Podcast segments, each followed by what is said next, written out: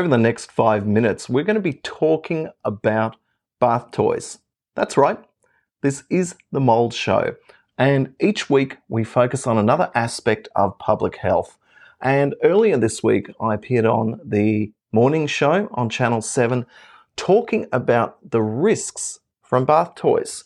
Now, the reason for this was that there have been a number of news stories linking bath time and very serious infections. And one that was brought to my attention was a mother of a little boy who was playing with one of these typical bath toys and he squirted himself in the eye. And you know, that's half the fun of bath toys. And face it, bath time is supposed to be fun apart from getting clean. So, in the next five minutes, we're going to be going quite quickly through some of the reasons why bath time plus plastic bath toys might be cause for reconsideration for a lot of parents and grandparents, and especially as we approach Christmas and you're considering potential stocking fillers, you might want to think twice about the types of plastic toys that you're considering for your children. And I want to tell you uh, a little bit of the findings. So, today, what we're going to be doing is we're going to be talking about the ugly truth about bath toys, mold, yeasts, and bacteria. And when I first heard about this story, I was quite taken by the really ugly examples of biofilms that when parents uh, concerned parents cut into their bath toys. And it doesn't have to be a rubber duck. There have been some very interesting stories about giraffes that have been cut open. They've seen this very black, gunky material. Now, I did the same thing. I got a, a group of uh, bath toys, cut them open, and sure enough, approximately 70% of the toys had quite considerable and obvious biofilms. Now, when these were swabbed to uh, Petri plates, we were able to get some quite nasty bugs growing. And I want to talk to you about these bugs now. But firstly, I want to show you some typical examples. So I'm going to talk you through how these Petri plate photographs were obtained. And so in the lab, I cut into the plastic bath toy. That's not rocket science, but swabbing that onto various different types of Petri plates allows us to visualize what is able to grow on them. And as you can see from those photographic images, it's really easy to culture out some really quite serious nasties. And on the right hand side, you can see the yellow duck internal. We took a couple of swabs, and what was quickly revealed was a group of lots of bacteria. So, although everyone thinks of the biofilms inside the plastic toy as being mold, you need to recognize that it's actually a complex biofilm and that this biofilm is very much like a carpet or a lawn and that it is made up of bacteria, yeast, and fungi. And so we're going to jump straight into this now. How does this actually happen? Because obviously, when you purchase a new bath toy, you assume that it is reasonably clean. Well, the ways in which these bath toys become contaminated is from the plumbing itself. So the house and the water that is coming into your property has a background level of microbes in it. Now, this is entirely normal and nothing to be concerned about. But the toy itself, yep, the plastic toy itself, many of the plastics that uh, make up these toys are biodegradable. They've got plasticizers and uh, oxidants and antioxidants in them, and they can be used as a food source by bacteria, yeast, and fungi. And so at the reasonable uh, ambient and, and, and, and higher temperatures of the bath water, the plastic breaks down. And this happens quite quickly and is a well known problem. So there are uh, advocacy uh, aspects to this as well, and we'll get into that a little bit later. But also, the person who's in the bath also contributes to the microflora that's found in the bath water, and then this gets into the inside of the plastic toy and grows a biofilm quite quickly. Now, these microbes are not altogether pathogenic. And as we saw in the live stream last week, that approximately 1400 microbes are known to be pathogenic. But in a sense, the background statistics are that really only one in a billion different bacteria has the potential to cause harm to us. Now, I am going to go through the different types of uh, bacteria, yeast, and fungi that I was able to recover at culture when we went through a whole range of different bath toys. And I'll jump into that now. The most concerning one is obviously something called Pseudomonas aeruginosa. These are um, commonly found uh, all around us anyway. They, uh, what that means is that they are uh, a common uh, bacterium, but they cause sepsis in uh, many cases, urinary tract infections, gastrointestinal problems. And it thrives in many environments. And what that means is that it has good adaptive ability to grow across different environments, from easy to grow to hostile environments. Now, Pseudomonas aeruginosa is a serious microorganism and causes untold problems worldwide. The next uh, microorganism which I uh, was able to recover from these toys was something called Exophiala. Now, this is a black yeast and it is commonly found in homes anyway, especially around the rubber seals of dishwashers or in washing machines but it is known to cause infections and respiratory issues, and especially susceptible are cystic fibrosis patients. But of course, this means that this black yeast is particularly dangerous for anyone who has any type of immunocompromised situation.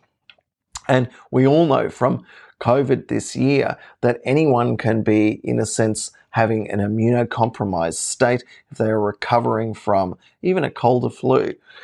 Now, the next microorganism which appeared very early on on these petri plates, and it is called Enterococcus faecalis, and it is this greeny colored bacterium. And this one is so easy to identify in the microbiology lab because it smells of stool. And if you can follow my word picture here, a child gets into the bath, is washing him or herself, and obviously these enteric or gastrointestinal uh, microbes find their way into the bath water and eventually inside the rubber bath toy, which is particularly concerning.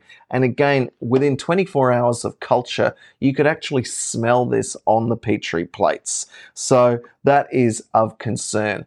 And we also saw Staphylococcus aureus. Now, Staphylococcus aureus causes untold problems worldwide, is often referred to as golden staph because it is resistant in many cases to uh, antibiotics. So this Staphylococcus aureus or golden staph is often located on the skin and again easily finds its way into the bath water. Now, all of you are probably wondering how you can protect yourself because it is a lot of fun to play with these. And certainly when my daughter was young, she liked playing with all sorts of plastic and rubber bath toys in her baths, not just rubber ducks, but lots of others as well. I should say that something which we didn't get to cover in depth is that I also took some swabs from these uh, foam um, toys as well. And there were different bacteria and yeast and fungi shown on these. And I have to say, on a total colony count, that is how many different types of bacteria, yeast, and fungi, there were far fewer recovered from the foam toys, meaning that even with this quite quick experiment, it is suggestive that this might be better than a lot of these toys uh, that often have holes. In any case, I want to tell you how you can uh, protect yourself? Well, obviously, potentially choose a toy that doesn't have a hole in it. Because if it doesn't have a hole in it, it can't take up the water, and therefore the water often uh, stagnates in there and it's hard to dry them. So, the, if you want to improve the hygiene and reduce the risk of exposure, then Obviously, you could consider disinfecting your toys, and you can do that in a couple of ways. The number one method is to dry and get rid of as much water inside the bath toy as possible. You could consider boiling the bath toy or using boiling water on it. You could use a range of different chemical disinfectants, or you could physically alter the toy by plugging up any holes. There is legislation and advocacy afoot worldwide to um, prevent or minimize poor and low quality polymers being used in the manufacture of children's toys because it is known that this does quickly lead to biofilm formation. The next couple of uh, points that I need you to recognize is that if you want to minimize conditions of microbial growth, obviously you want to reduce the relative humidity inside the bathroom. And you should do that by increasing ventilation, using mechanical ventilation, ensuring that humidity is kept certainly at 40 to 50% relative humidity and certainly below 60% relative humidity. Mop up any excess water squeeze out the bath toy after use. And that is certainly going to be very effective. I should also say that not everyone who gets into the bath and starts playing with a toy is going to get sick.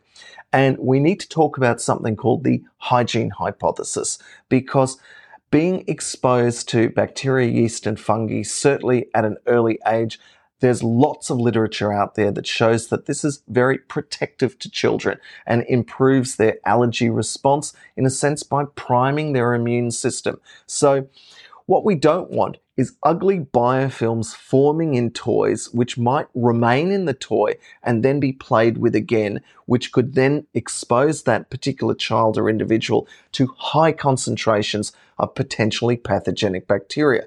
But I'm not suggesting that we do away with all toys or stop bath time fun. I'm just suggesting that every family needs to, in a sense, consider what is their general agreed background level of microbes that they're happy with. If you want to disinfect all the time, well, that's your choice.